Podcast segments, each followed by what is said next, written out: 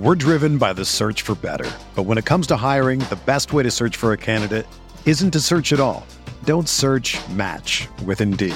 Indeed is your matching and hiring platform with over 350 million global monthly visitors, according to Indeed data, and a matching engine that helps you find quality candidates fast. Ditch the busy work. Use Indeed for scheduling, screening, and messaging so you can connect with candidates faster. Leveraging over 140 million qualifications and preferences every day, Indeed's matching engine is constantly learning from your preferences, so the more you use Indeed, the better it gets.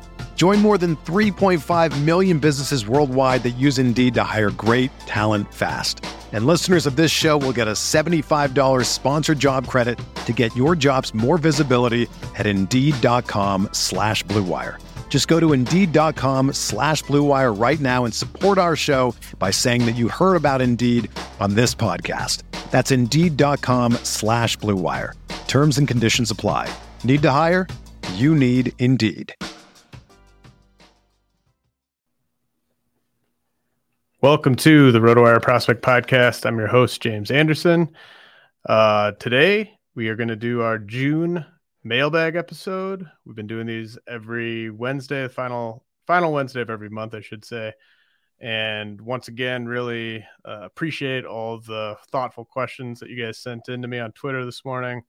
Uh, very much appreciated. I know it's kind of the the dog days of summer, and there'll be no shortage of questions on next month's mailbag episode because that'll be uh, coming directly after a massive update to the top 400 prospect rankings. So uh, before to ch- be be sure to check that one out. But really appreciate all the questions you guys sent in this week. Uh, I did get some questions about when the prospect rankings are getting updated.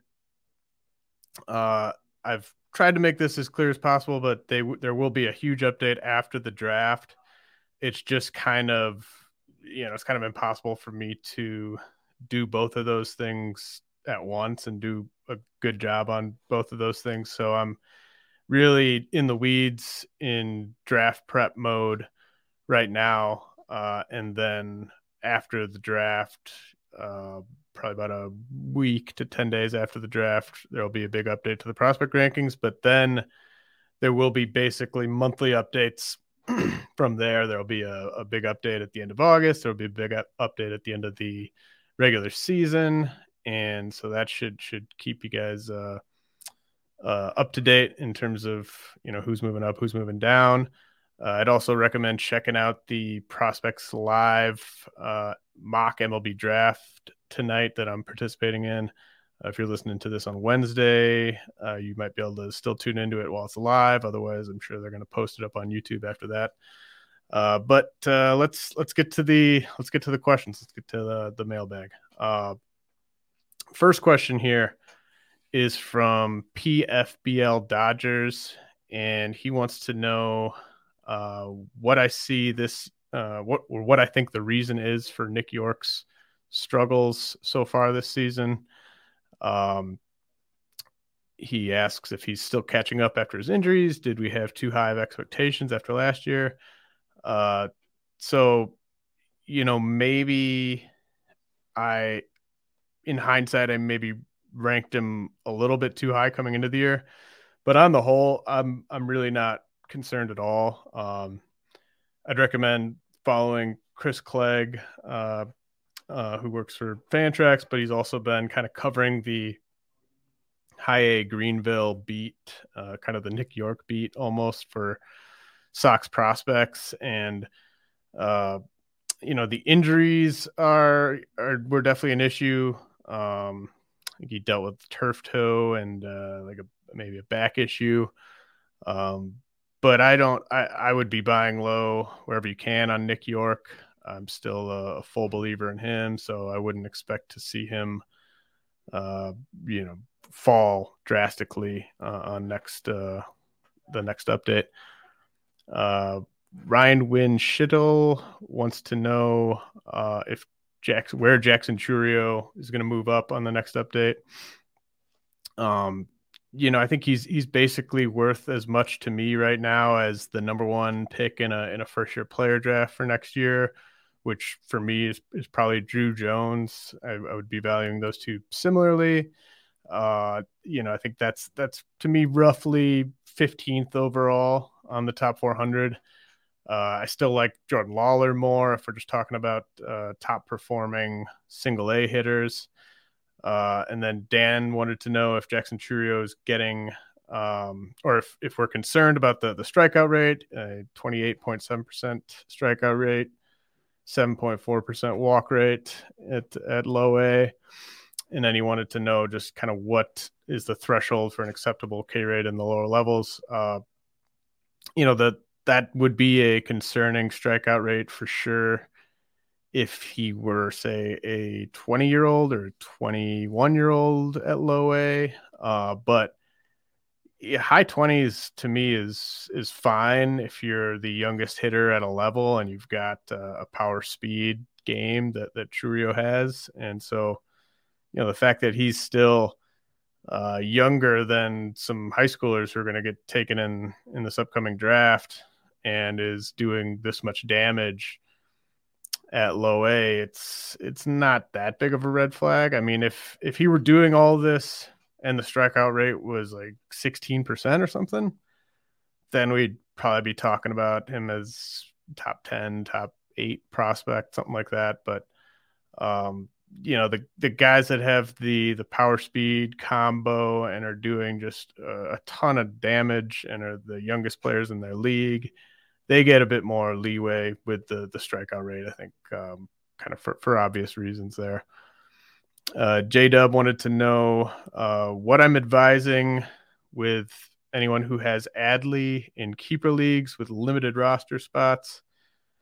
Uh, I would just be I would just be plugging uh, Adley into your active lineup. I mean, if you've if you've also got Will Smith or, or Dalton Varsho or something in a, in a one catcher league, then uh, maybe trade somebody. But Adley is easily a top 10 catcher rest of season for me. He's been uh, everything he was supposed to be basically over the last few weeks, two weeks.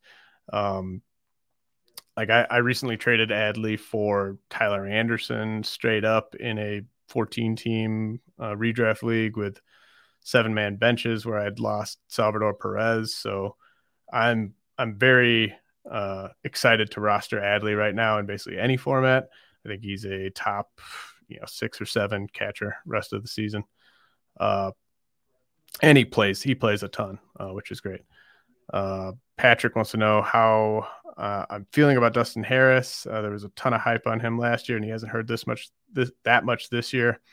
I think the reason you haven't heard much is because he's basically doing exactly what anyone should have hoped he'd be doing. He hasn't been any better than expected. He hasn't been any worse than expected. So, uh, just kind of you know picked up where he left off last year, um, showing some power, uh, hitting the ball uh, on a line a ton. I mean, I, I, still like Harris a lot. He hasn't ascended into like being a top twenty prospect um, this year, but that that's fine. Uh, Stone wants to know if Austin Hendrick and his 40% K rate is scary. Are you still holding on?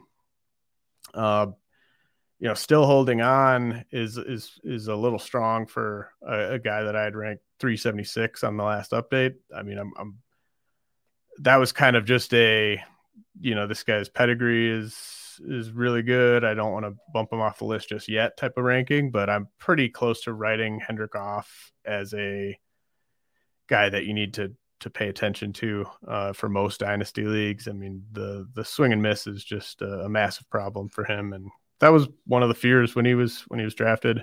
Uh, and then Stone also wanted to know if if Nick Bitsko was worth a flyer. Uh, and then he cited that he's got you know bad stats in rookie ball after the the shoulder surgery. Uh, I actually I was stashing or I was rostering Bitsko as a flyer in uh, in a dynasty league. Just I mean the upside is off the charts with him. Uh, after he got cleared to to resume uh, pitching, I, I, scooped him up. Then I dropped him like after after he struggled. But uh, that said, I I mean I noticed his last time out was by far his best outing. So maybe he is, you know, still flyer uh, material. I mean, back in that draft, I liked Bitsko's stuff and upside more even than like Mick Abel. Uh, but the, I mean, health issues have just been uh, a big time hindrance to that. But uh, now that he's healthy, pitching, he's coming off his best start. Uh, I know when we had I had Nate Handy on uh, a couple episodes ago, I think actually I was just texting with Nate Handy, and uh, we were just kind of talking about how a lot of pitching prospects are only as good as their last start, basically. And uh, I think that you know that's too simplified, but I do think that's largely something that you should be looking at. Like if you're looking at a, a pitching prospect, I would not go to a pitching prospects Fangraphs page and just be like, "Oh, this is how he's done this year." I would look at his game log, and uh, you can do that on on Rotowire.com and just look at the the game log and and see what they've been doing over the last four starts, over the last five starts, or whatever, and that that'll give you a better sense of of things because these guys are just changing uh, so rapidly, even in season so I think the fact that Bitsko is coming off a nice outing, I think I would definitely I would suggest grabbing him as a as a flyer, especially in deeper leagues, because he does have uh, ace level upside, even if he's just you know still a ten out of ten risk wise. Uh, Ulysses wants to know the long term outlook for Michael Massey, who's a second baseman in the Royal system. He's up at AAA now. Um, yeah, I mean Massey's a big lift and pull guy. It's it's working well for him right now. Uh, I'd I'd always been a bigger Nick Lofton guy in that system because I thought Lofton had the better hit tool. He probably still does, and I thought Lofton had more defensive versatility, a chance to be a threat on the bases. Uh, he he still has those edges over Massey, but uh, Massey's getting to the game power uh, right now, and he's the one at AAA. Lofton's still at uh, Double A, I believe. Uh, it's it's still a little crowded there in Kansas City. Uh, they seem to just have a few too many guys, even though you know we don't expect all those guys to be good. But uh, for a second baseman like that, you know, you kind of need to have that clear path in there. Um, so I don't. I don't know if that happens this year. Maybe gets a look in spring big league spring training and maybe gets that shot sometime next season. But um, there's there's like a thin there's a thin margin for error with a guy like Massey where it's you know second base. Uh, he he doesn't really work the count a ton, uh, so he really needs to hit for a decent average, get to that power in games. Uh, so I wouldn't I wouldn't go overboard on on Massey, even though he is performing well as a, as an older player at AAA. Um, Ulysses also wanted to know uh, about Esteury Ruiz and uh, does he get the call? If so, how do his video, video game numbers translate to MLB pitching? Uh, I mean, it's just a it's a big unknown. I mean, the, I think he will get the call. I don't. I mean, the the Padres. I wouldn't expect them to just leave him at AAA all all summer.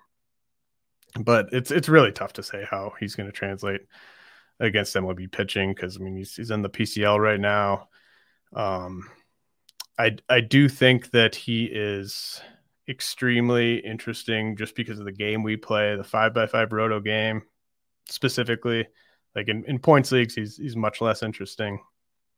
Um, but he does have the potential to be a 40 plus steal guy in the majors and maybe even steal more bases than that. So I mean, I think he's just such a tough guy to rank because I don't think any ranker feels uh, that confident that he's going to be a like I I would probably take the under on him being like a, a true league average hitter in his first full season in the big leagues. Uh, but as long as he's playing every day, and I think he's been good enough this year where he, he probably gets a chance to play every day for them, then the the steals will add up, and, and he's he's not a zero power guy. So um, I think he gets the call this season, and the the speed should at least translate. Uh, Beerbot wants to know uh, how many starts do we need to see before uh, Whitley gets a big push up the rankings? He he notes that he looked good in his last outing. Uh, you know, you know, I can't wait to push Forrest Whitley back up uh, the rankings. Uh, just uh, really great to see him come back like this. Uh, I think I on a few episodes ago, maybe a couple months ago, I kind of compared Whitley to maybe the pitching version of uh, Royce Lewis before Royce Lewis had the other injury, uh, where just like who knows what we're going to get from this guy in terms of performance this season, but he still has the the ceiling is still there. And so if Whitley just keeps stacking good starts, I mean, he's got another, you know, four weeks before I submit the next big update to the the top 400 rankings. Like if he just keeps stacking good starts, uh, you're going to see Whitley pretty high uh, because I've always just been uh, enamored with Whitley's upside. Um, so yeah, I mean, he's a guy that actually might be out there in some some dynasty leagues, so you might want to scoop him up. Uh, Aaron, who I play in a couple dynasty leagues with, wanted to know if Dom Fletcher for Arizona, Dominic Fletcher for Arizona, is someone on my radar. Uh, I, you know, he's obviously he's on. He should be on everyone's radar just based on the performance this year at Double A and Triple A, but I still think there's some significant uh, quad A risk with Dom Fletcher, and I think he's a great sort of test case for uh, discussing the the hitter friendly conditions that Diamondbacks hitting prospects play in in the upper levels. Uh, uh, someone on Twitter brought this up to me and was kind of arguing passionately that you know, we should dial back the excitement about Corbin Carroll because he plays in Amarillo, which is a, an extremely hitter friendly park. And Corbin Carroll has those, those home road splits. But I think Dom Fletcher is much more the type of prospect where you start weighing those conditions, those hitter friendly conditions, because um, he was not a guy like it's uh, Dom Fletcher was not ranked coming into the year. He's older. He had did not have a, a long track record of being this type of hitter. I mean, he'd been kind of league average, like he'd, he'd done some things, but uh, when a guy like that sort of pops up and is putting up these these massive numbers with significant home road splits, and they play in a park like Amarillo when he was at Double A, and now he's in the PCL.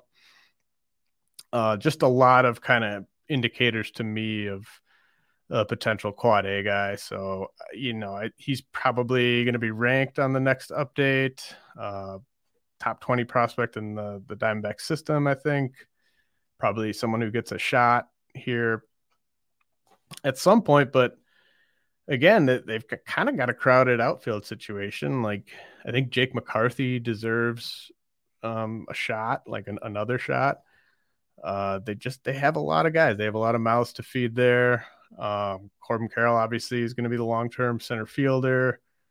Uh, Alek Thomas is obviously locked in there. Uh, they're they're going to need to have a spot for Dalton Varsho when he's not catching, so it's pretty crowded for Fletcher. Uh, Joey Day Clerk wants to know if Colin Barber in the Astros system is going to be moving up the rankings, and he wants to know like how I view him. Uh, again, this actually this is I didn't do this on purpose, but another one where we we should look at the the home park.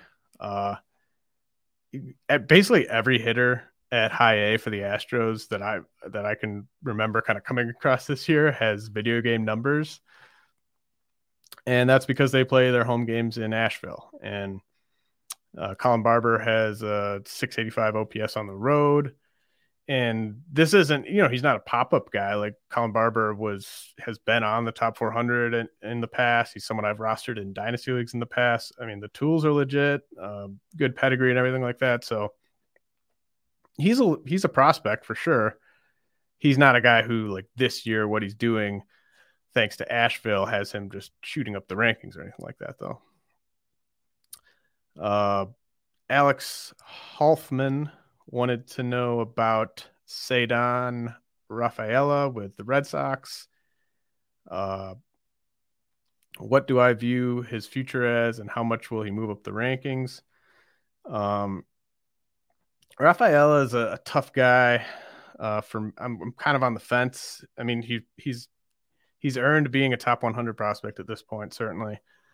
Uh, but he's got the you know he's got the super low walk rates, really aggressive uh, approach. Uh, but on the other hand, he's he's athletic. He's got bat speed. He's got a knack for barreling the ball. Uh, could provide defensive value up the middle. So he, he checks a lot of boxes, but I do kind of I you know when I watch video of him, I do sort of see uh, just a, a, very aggressive hitter, and, and sometimes that translates. I mean, he has he has the bat speed you'd want for that type of profile. Sometimes it just leads to a guy uh, really falling flat in the in the upper levels, uh, like AAA, big leagues, that type of thing. So, uh, I would. He's a guy that I'd probably be trying to sell high on at some point this season. Maybe you just let him kind of keep building up those double A numbers, and then you sell high. But uh, if someone's willing to value uh, Rafaela as like a top 30 prospect or anything like that, I would I'd probably cash him out. Just because I'm, I'm, not not sold on the approach. Um, but I mean, he, he's he's a top 100 prospect for sure. Uh, Alex also wanted to know who are two or three other prospect evaluators you trust the most and dynasty players should follow. Uh, that's a very you know, uh, there's a lot. There's many more than two or three. Um, I love chatting, uh, like off- offline, like texting with you know, like Jeff Jeff Ponce, uh, Baseball America, uh, Dylan White of uh, Prospects Live, Jesse Roche at Baseball Prospectus. I think those guys do a really good job of kind of combining the the eye test and the the stats and they've got they've got really good takes on things. Also, uh, you know, you should should be listening to Chris Welsh's Prospect One podcast. It's probably my, my favorite prospect podcast to listen to. Actually, it's the only one I, I listen to uh, with with any regularity. Um, Mike Sheets, who uh, ran away with Tout Wars Draft and Hold my first year in, in Tout Wars, uh, wants to know if I'm still as high on on Brayan Rocchio uh, with the Guardian Guardians as I was uh, before the season.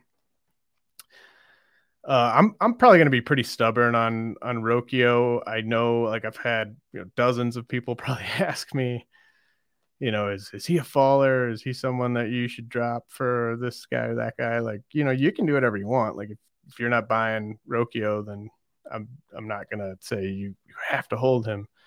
Uh, I don't think he'll move outside the top 50 on the next update. Uh, I still don't really see any major red flags. Um, you know, he's actually like he's he obviously uh, was great last year at Double A. He's back at Double A. He's 21 years old. He's four months younger than Ceddanne Rafaela, who just got the bump up to Double A. So, like, he's just he was so far ahead of schedule after last season. Um, I just don't think there's a, there's not enough here to me to to really react in a in a major way. Obviously, his trade value is probably uh, down quite a bit, but I would be he's another guy. Him and him and Nick Yorke, I'm going to be pretty stubborn on. I would be trying to buy low on those guys. Uh, Artur Dominguez wants to know when I expect Eury Perez and Daniel Espino to get called up. Uh, he threw out spring 2023, and then what are what's my long term outlooks for them? Uh, yeah, I mean, I think spring 2023 is very pinpoint in terms of if if they're both healthy. I think that's absolutely in play. Uh, Espino, I think, has the better pure stuff, but I also kind of get more injury risk vibes from him. But I mean, I, with with either guy, like if you're thinking about trading them, if you're thinking about trading for them, uh, just just kind of assume that they're gonna have Tommy John surgery at some point in the next five years. If they don't, then great. Like you dodged a major bullet, but like I would I would just kind of assume that that's going to happen and you probably miss about two years worth of production from that. Uh, I also assume that they're both going to be really awesome. I don't see a ton of performance risk there with with those guys, uh, with Perez and Espino. Um, but I mean, now is now is not the time to go trading for those guys. I've I've heard of some trades you guys have made for those guys, and they're they're overpays. Um, you're you're paying for you're paying for something that you're you're kind of dreaming about happening, like a kind of a fairy tale situation with those guys, and uh, that could happen for for a time. But I mean, like you, you, shouldn't be trading like Jordan Walker, or Jordan Lawler for those guys. Um, Matt uh, M Fest uh, wanted to piggyback off the Espino question and asked what range of prospect bat you would move him for. Uh, I think you got to aim high, and I think you got to wait until Espino is back in game action. He's still coming back from that knee issue. Um, you know, I think I would like I would aim as high. Like I, I have heard of people trading like Jordan Walker for Eury Perez, so I would I would go after the, you know, Jordan Lawler, Jordan Walker, Miguel Vargas, Jackson Chourio. Uh, can you get the number one first year player draft pick for for Espino and, and take Drew Jones? Can you get Elly De La Cruz? I would probably rather roll the dice on Elly De La Cruz. Uh, but like if you're if you can't get just a, a, blue chip guy you're super excited about, I think you just you hold. Um, at some point you'll be able to get something like that, and uh, unless you know blow out their elbow, but I wouldn't I wouldn't just trade him just to trade him because he's a pitcher. I mean, you got to hold out for for what they're worth. Uh, Matt wants to know if Deyvison De Los Santos uh, with the Diamondbacks has passed guys like James Wood, uh, Triantos, Kevin Alcantara. Uh, he's he's past Triantos, uh, but I don't think he's past Wood or Alcantara. I think they're those guys are all really good, and I think Wood and Alcantara have uh, more well-rounded skill sets with similar power potential. Uh, Ross Redk, is there anything or is there something going on with James Triantos' swing that is preventing him from hitting for power, or is it uh, a park thing? Uh, he cites Myrtle Beach being a tough place to hit. It it is. I mean, I think you can look at the swing. Uh, he's using the whole field and he's only hitting 25% fly balls. So that's just not a recipe for much game power when you're a 19 year old. If you're, you know, he could Triantos could could um, compromise his hit tool and just try to pull and lift everything, and he'd have way more than two home runs right now. But that might have actually hurt his prospect value because the hit tool might not look as good. So I think the power will come for Triantos. Uh, Toolsy asked about Ricky Tiedemann. Uh, am I expecting his rise to continue? Am I pushing him up my rankings? Um, I'd go back and uh, I'd listen to that uh, Toolshed podcast I did with uh, Eric Cross and Chris Welsh from a couple weeks ago. You should be able to find that if you, you search for that on Twitter. Uh, I on that podcast, I basically said, and I think I tweeted out afterwards. I think Tiedemann's basically a top 10 pitching prospect at this point. He's trending way up. I mean, he's kind of he's the the lefty version, you know, kind of following in the Espino Eury Perez footsteps, you know. I mean, it's that similar type of upside. Uh Toolsy also wanted to know is it time to cut Akil Baddoo in a 16 team dynasty where about 10 prospects are owned uh, per team? Uh yeah, I think that's that's totally fine. Uh, I mean, you don't have to cut Akil Baddoo, but I, if you cut Akil Baddoo and I was in that league, I wouldn't rush out to pick him up. All right, let's head to a quick uh, message from our sponsors.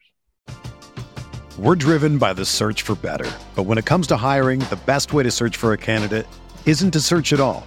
Don't search. Match with Indeed.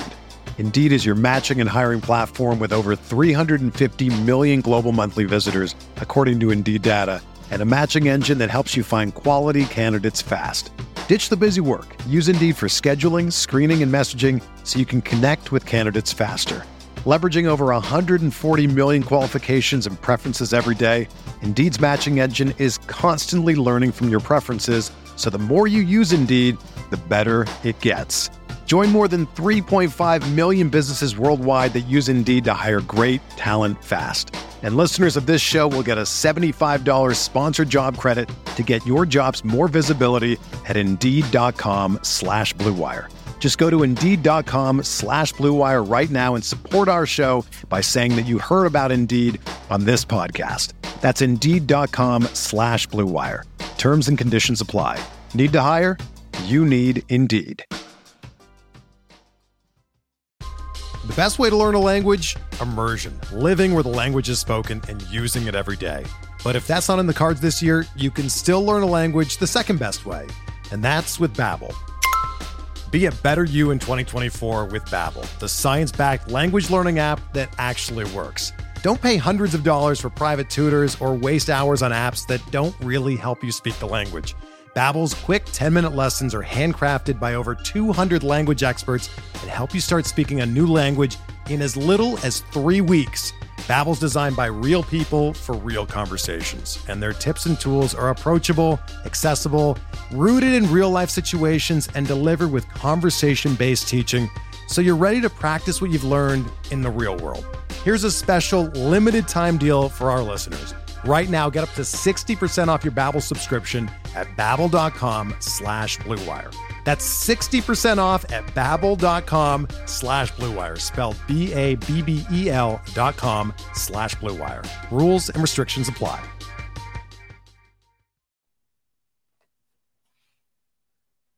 Okay, uh, Dan wants to know if I still, or he says he still feels like we're not talking enough about Esteury Ruiz and Gunnar Henderson and what's keeping them out of the top 10.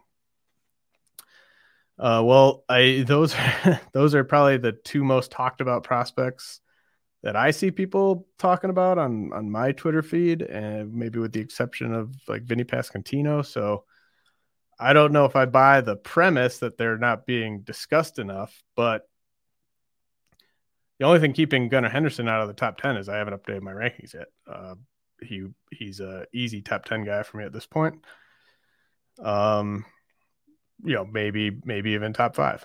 Um, with Ruiz, kind of touched on him a little earlier, but he's more kind of like a borderline top ten guy. Uh, I compared him to Jonathan Villar on last week's pod, and uh, that's you know for good and for ill. Like Villar was Villar had a season where he's a top ten uh, fantasy player.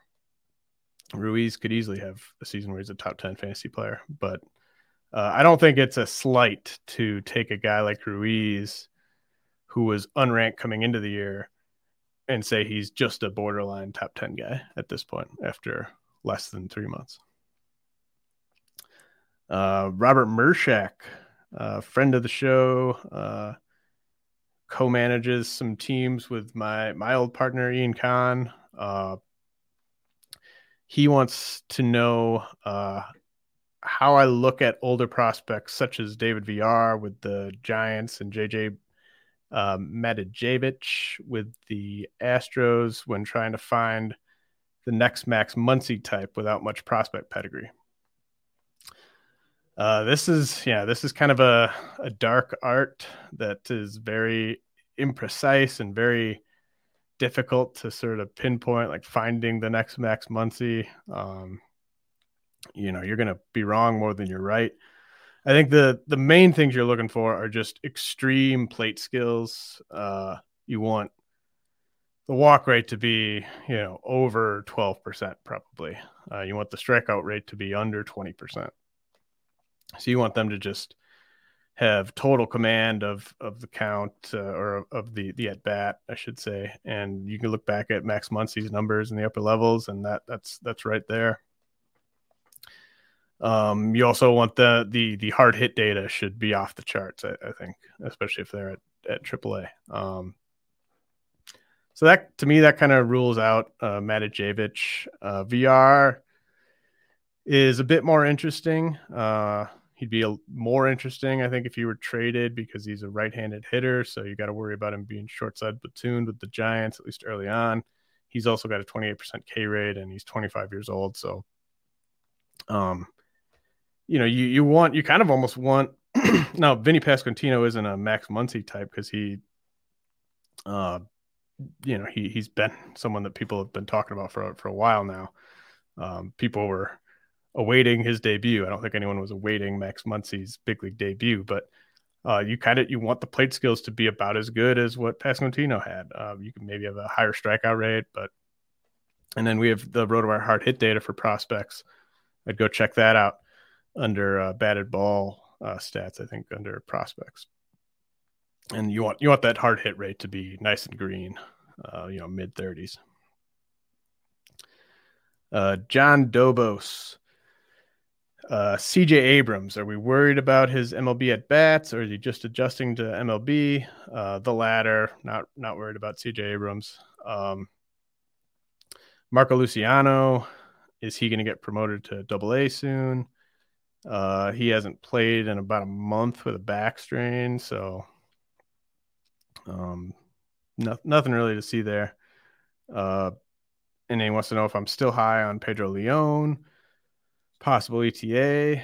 Uh, I think I'm I'm vindicated on my power speed projection on Pedro Leon, but uh, the hit tool hasn't really come along the way I hoped, and I don't really see them throwing him to the wolves this year. Just given, I, I just I think he'd fall flat. So I think the the path with Leon is you probably you know you hope that he makes a ton of noise in big league spring training next year, and maybe then uh, we we sort of see a path to him uh, joining that lineup.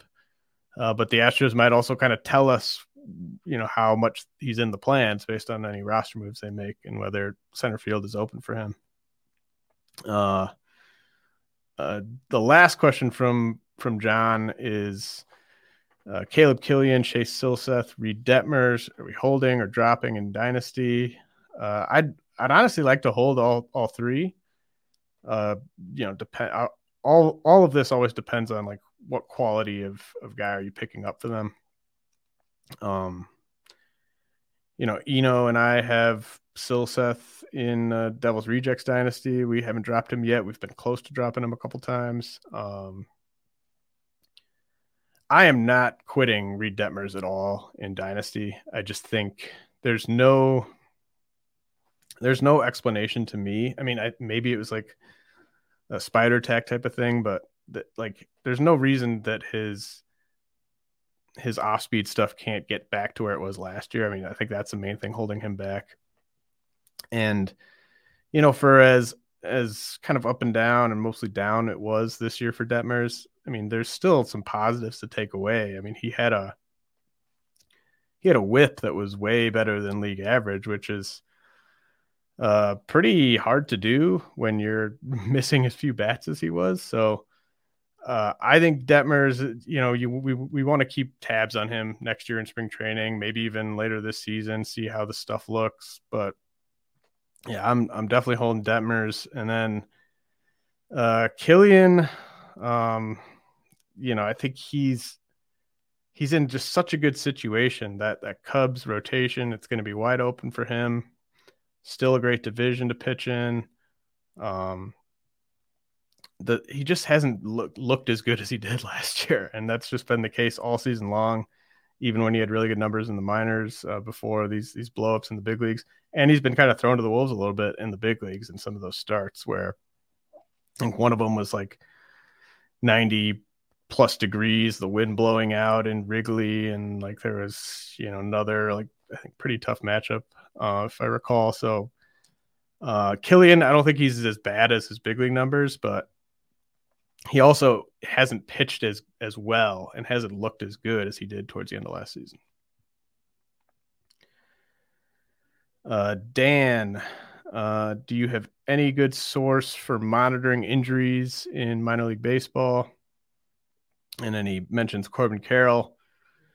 Uh, you know, you you want to check on their MILB.com page, see if they're actually on the IL, which Corbin Carroll is. Uh, I usually do a bunch of Twitter searches and message people I know connected with the teams to try to figure out what the injury is, but uh, couldn't even track anything down on Corbin Carroll. He's been on the IL for like three or four days, and there's nothing out there on why he's on the IL, and he's the number one prospect in baseball. So that that tells you right there how hard it is to track down uh, injuries for for minor leaguers. Uh, you you you might see, um, you know, MLB.com does a bunch of good articles at the very you know at the end of spring training where they say which prospects are going to open the year on the IL. Uh, Baseball America did a really good article about a month ago. I think that was Kyle Glaser, just going org by org and you know saying which guys are hurt, which guys aren't so that stuff's always useful but when it's just a, a, random thing and there's no sort of article attached to it sometimes you just never find out Um, like Luis Matos was on the IL for, uh, or just stopped playing for for a long time. We could never really figure it out for at least a few weeks. Uh, M Fest. Uh, let's see. He wants to know about Brennen Davis. Like, if you were already questioning the hit tool and he's hurt, uh, can you give a few reasonable examples of prospects you would try to flip him for? Um, this is just not a, a good scenario to be trying to trade Brennen Davis of the Cubs. He's basically damaged goods at this point. Uh, you're not going to get anywhere close to fair value for him from like a talent standpoint, uh, given the fact that he's got a significant injury and he and he performed poorly before that. Uh, so I would I'd recommend holding if you you know if you're dead set on cashing him out and just getting what you can for him right now. Uh, maybe try for like a Curtis Mead or Spencer Steer type, but um, I think you you really gotta uh, hold him. I think that's that's the way to go there because he could he could rebound pretty easily. Like if we if you know we don't know how much that injury was affecting the play. Uh, we could get to spring training next year, and he could be the talk of Cubs camp, and then the the values way back up. So I just I wouldn't want to trade him right now. Uh, Matt Sabrone wants to know Sebron uh, wants to know my thoughts on Will Benson, uh, the Guardians, uh, former top 100 prospect, I believe, and uh, certainly a guy that had a lot of ups and downs on the top 400. I bet if you looked at his chart on his RotoWire page, it'd be pretty funny. Uh, he notes the massive drop in K rate and the fact he's still walking a lot with the power and the speed. Uh, can things just click for prospects like this that were drafted out of high school?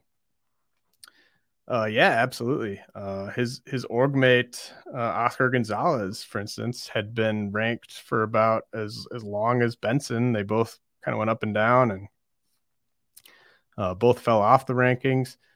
Now Gonzalez is is actualizing those tools that made him so appealing in the first place, and uh, Benson just turned 24, so I'm I'm pretty intrigued at what Benson's doing. I mean, he was a guy that I always wanted to believe in. I mean, the swing and miss had always been there, but uh, like Matt cites, I think it's like 22% K rate for for Benson right now at AAA.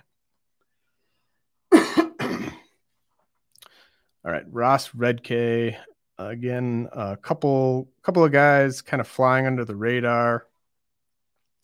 Uh, he said uh, Eric Longenhagen at Fangraphs had a glowing report on Brandon Pfaadt and uh, said it sounds like stuff is ticked up is is a bad home park hiding a rising arm and then he said the other one is ian lewis super loud tools what is keeping the industry from moving this guy up lists uh, you know, I've I've moved Lewis up a little bit before the last update. I, I, I love him. I think he's great. Um, that last update I think was right after he returned to game action after missing the start of the year. Uh, I don't know if I would say Lewis has super loud tools. I would say he's just a really good athlete with a chance to develop super loud tools. And then Pfaadt has been on a roll lately. Uh, you know, I, I, don't think you have to look that much under the, the behind the curtain to see that he's having a good season. I mean, the fielding independent stats are, are really great. Uh, it's it's a lot less confusing with him than with like Drey Jameson and Ryne Nelson, who are at AAA. But yeah, I think Pfaadt's definitely trending up. I would say he's uh, definitely top 200 prospect, you know, maybe top 150. And then Lewis, Lewis is probably still just outside the top 100. I mean, he's he's a ways away. We're still projecting some stuff, especially in the power department. Uh, AJ asks in a save plus hold league, uh, how much does that devalue closers? Does it impact elite closers? Uh, I think it makes it just so that you're basically trying to roster the best reliever you can, whether or not they're getting saves or not. And um, like it makes the closers with mediocre ratios much less valuable, like your Gregory Soto's or like Corey Knebel back before he lost that job. Uh, those guys are much less valuable. And then the setup men with elite ratios are much more valuable. So you're basically just trying to, like, if I were ranking relievers for a league like that, I'd basically just rank them based on who I think the best relievers in baseball are. Uh, Ethan Sexton asked uh, he said I was super high on Royce Lewis pre-injury as he flew up your rankings. Do you still feel pretty strong about him going forward, or did the injury do anything to dampen his ascent? Uh, you know, I've I've thought a lot about Royce Lewis and just how to kind of value him. I think I I fully believe in the talent still. I believe he will make it all the way back. Like I, I don't think this is a career ender. The one the big fear I have with Lewis is just is it is he going to re-injure it? Like once he makes it back. Like are we going to be you know Lewis is back to the big leagues. It's a great story next summer um, maybe like a you know August or something. And everyone's all excited. And then like 3 weeks later does he you know re-injure it uh, because the play he injured it on, it, you know, it wasn't like it was it just wasn't the type of play where you would have expected a a knee injury. So, um, it, he's really tough to kind of figure out. Uh, on last week's pod, it was the Highlander uh, underdog keeper pod, and I mentioned how like Lewis was just locked into being my underdog there. It's basically got to be a guy he took in the 13th round of the startup or later and I just couldn't pull the trigger on it because I would have been locked into him for three years after this. Um, but I mean, I I believe in the talent. I just think there's a ton of risk there um, for re-injury, so just got to be careful. Ira Aronin says, "Do do I think the odds are good? Miguel Vargas and or Michael Busch will be packaged in a trade before the deadline. The Dodgers have chosen not to bring Vargas up and get him experience for late season and playoffs. Uh, I mean, there's three months left in the season. They could still bring him up. Um, I I do not think the Dodgers are going to trade Miguel Vargas. They do not trade prospects as good as Miguel Vargas. Um, you know, if you look at like the best players the Dodgers have traded are uh, Yordan Alvarez and Oneil Cruz, and they traded those guys when they were teenagers who were massive, and probably any statistical model would tell you the odds of those guys becoming good big leaguers was really small. So Miguel Vargas, a guy with a hit tool like that, who uh, plays the infield and is basically big league ready. Like that's just not a guy the Dodgers are trading. Um, maybe they trade Busch. Uh, at some point, you do kind of run out of spots for these guys. So maybe they trade Busch. But again, like what are they trading for? Like they maybe need help in the bullpen. Um, maybe they try to get uh, one of the Reds starters or something like that. And you know, in, in, that case, if they're if they're going after like Luis Castillo or Frankie Montas, I could see Busch being involved, but I don't think Vargas is going anywhere. I'm actually very confident in that. And you know, it would have to be someone would have to be getting traded that we have no idea is is on on the block right now for Vargas to be involved. And I and I think we do see Vargas at some point in the in the second half of the season. Uh, Pancake Pending asks who I'm stashing at the complex league level. Um, you know, I've got Junior Caminero uh, with the Rays in a bunch of leagues. Uh, still a Victor Acosta and uh, Samuel Zavala in a few leagues. I think Gabriel Gonzalez with the the Mariners has been pretty impressive this year. The problem with complex stuff right now is it's just you know you, there's a lot of really handy leaderboards you can look at on Fangraphs. Um, if you need me to point you in the direction of those, just hit me up, uh, direct message me or something. But you know, you can see who's doing the best in these complex leagues, and you can like filter out by like I just I'd recommend kind of eliminating the 19 year olds.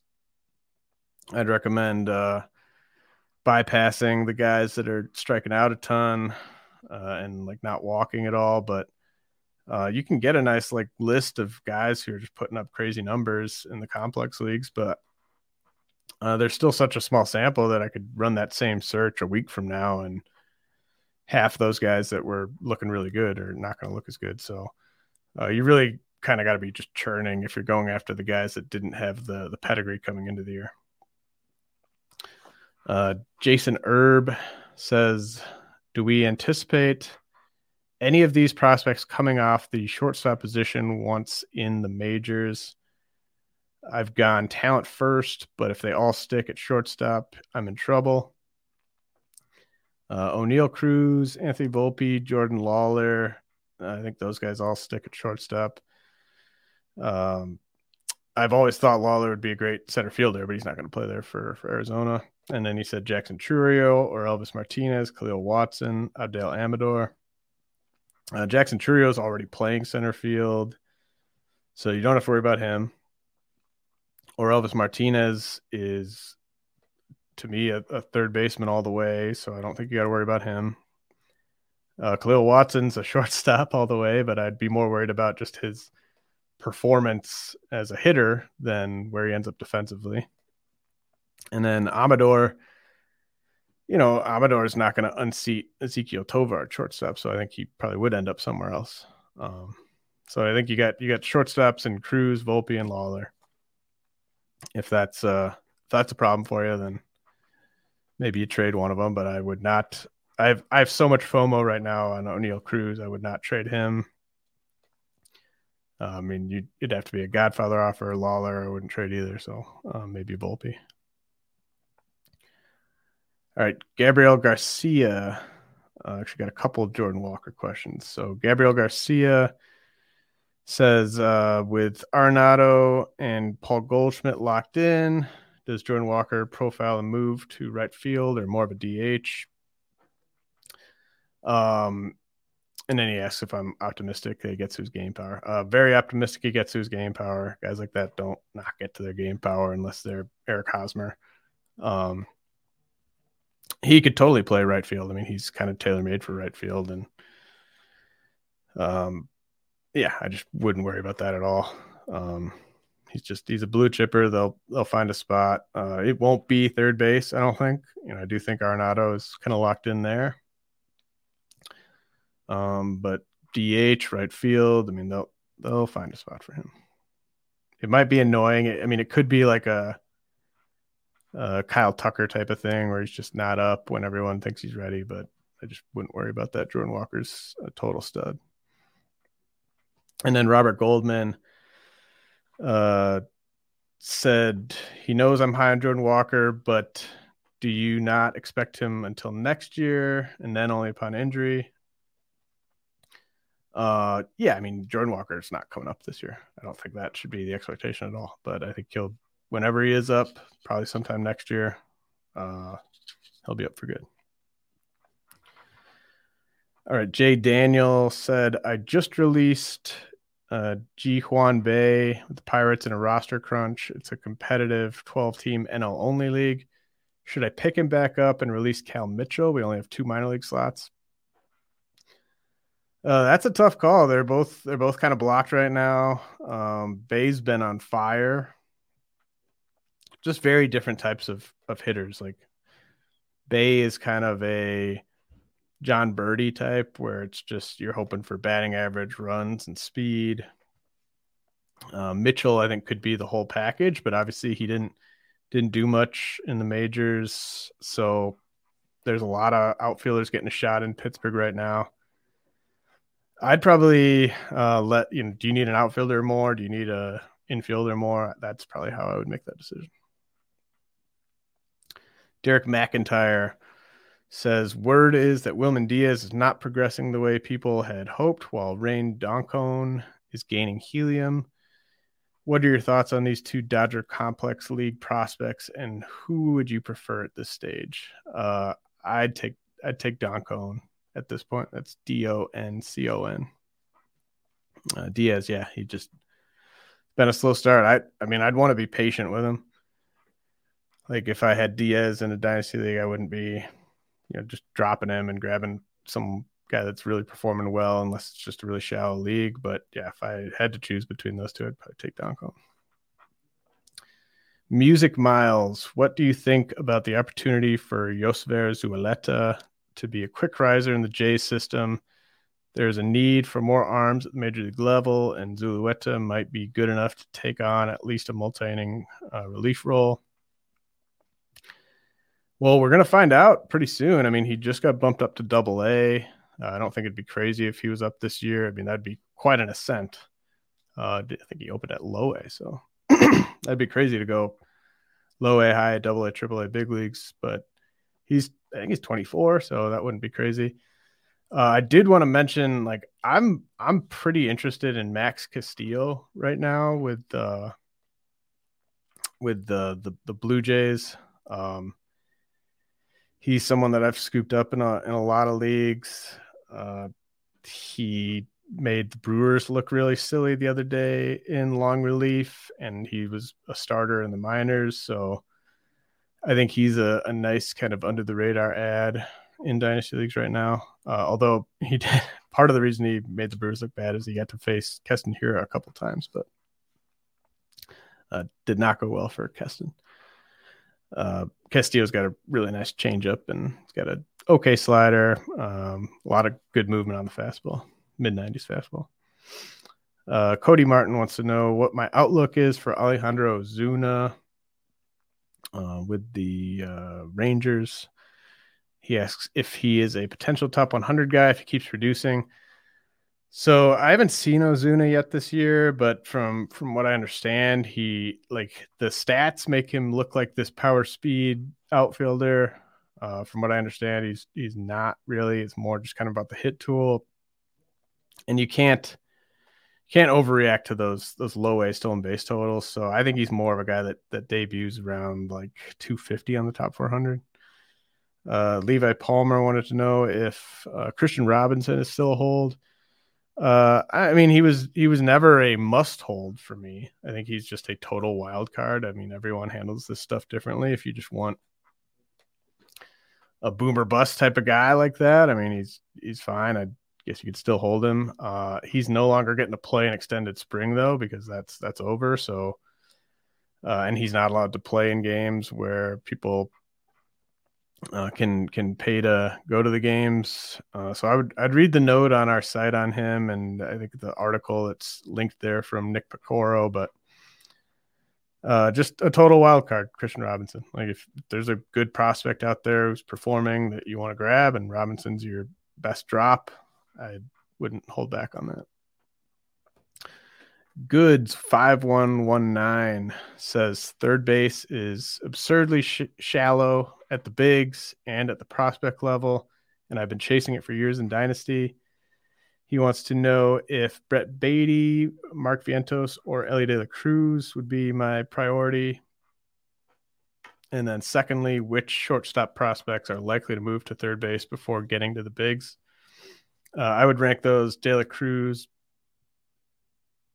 Baty, Vientos.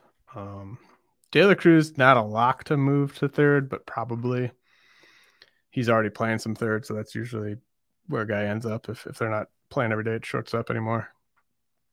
Um, so yeah, De La Cruz, Baty, Vientos. Uh, you know, in terms of guys that are currently shortstops who might move to third base, um, you know the Toronto guys like Elvis Martinez, uh, Jordan Groshans, although he might be more second base. Um, Brady House, maybe, although I that's probably 50 50. Uh, Gunnar Henderson might might uh, at least qualify at third base. He might not play third base exclusively, but um, he might qualify there.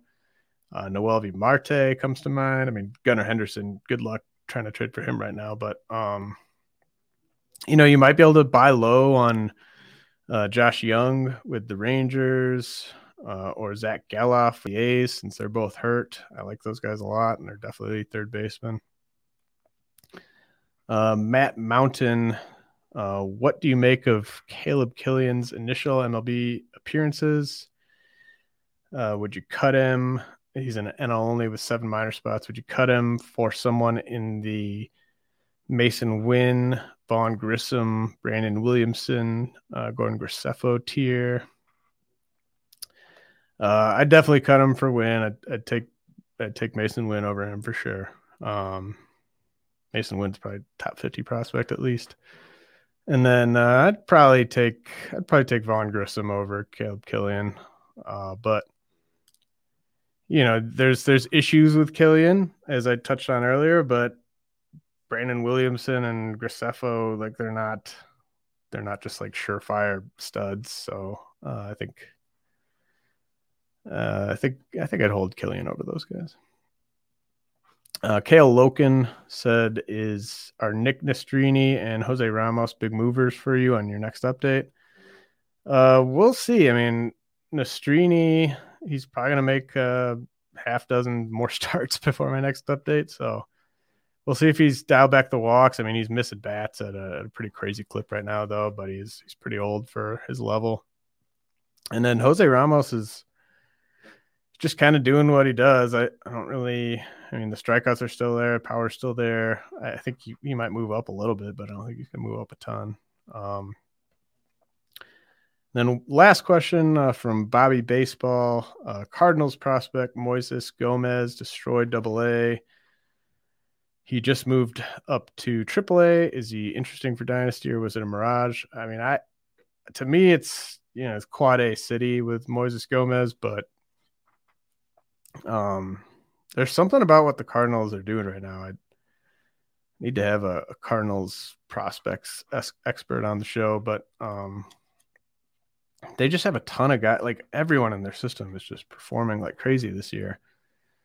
Um, it's almost like it's something you'd kind of expect from like the Giants or the Dodgers or something, but uh, the Cardinals. It seems like every hitter they have is is producing, and you know even like Nolan Gorman, the super high strikeout rate, but he's producing. So I don't want to say like Gomez is just it's a total mirage because you know maybe there's maybe there's something that's clicking there that I just can't really see in in the numbers or in the just the video that I've access to, but I think it's more much more likely than not that it's just a mirage. And then the other issue is just where's this guy going to play? Like the Cardinal we just talked about, where's where's Jordan Walker going to play? Um, you know, Mo- Moises Gomez isn't. If, if Jordan Walker doesn't have anywhere to play, Moises Gomez definitely doesn't have anywhere to play, and they still have like they still have like four big league outfielders. I think Lars Nootbaar is interesting.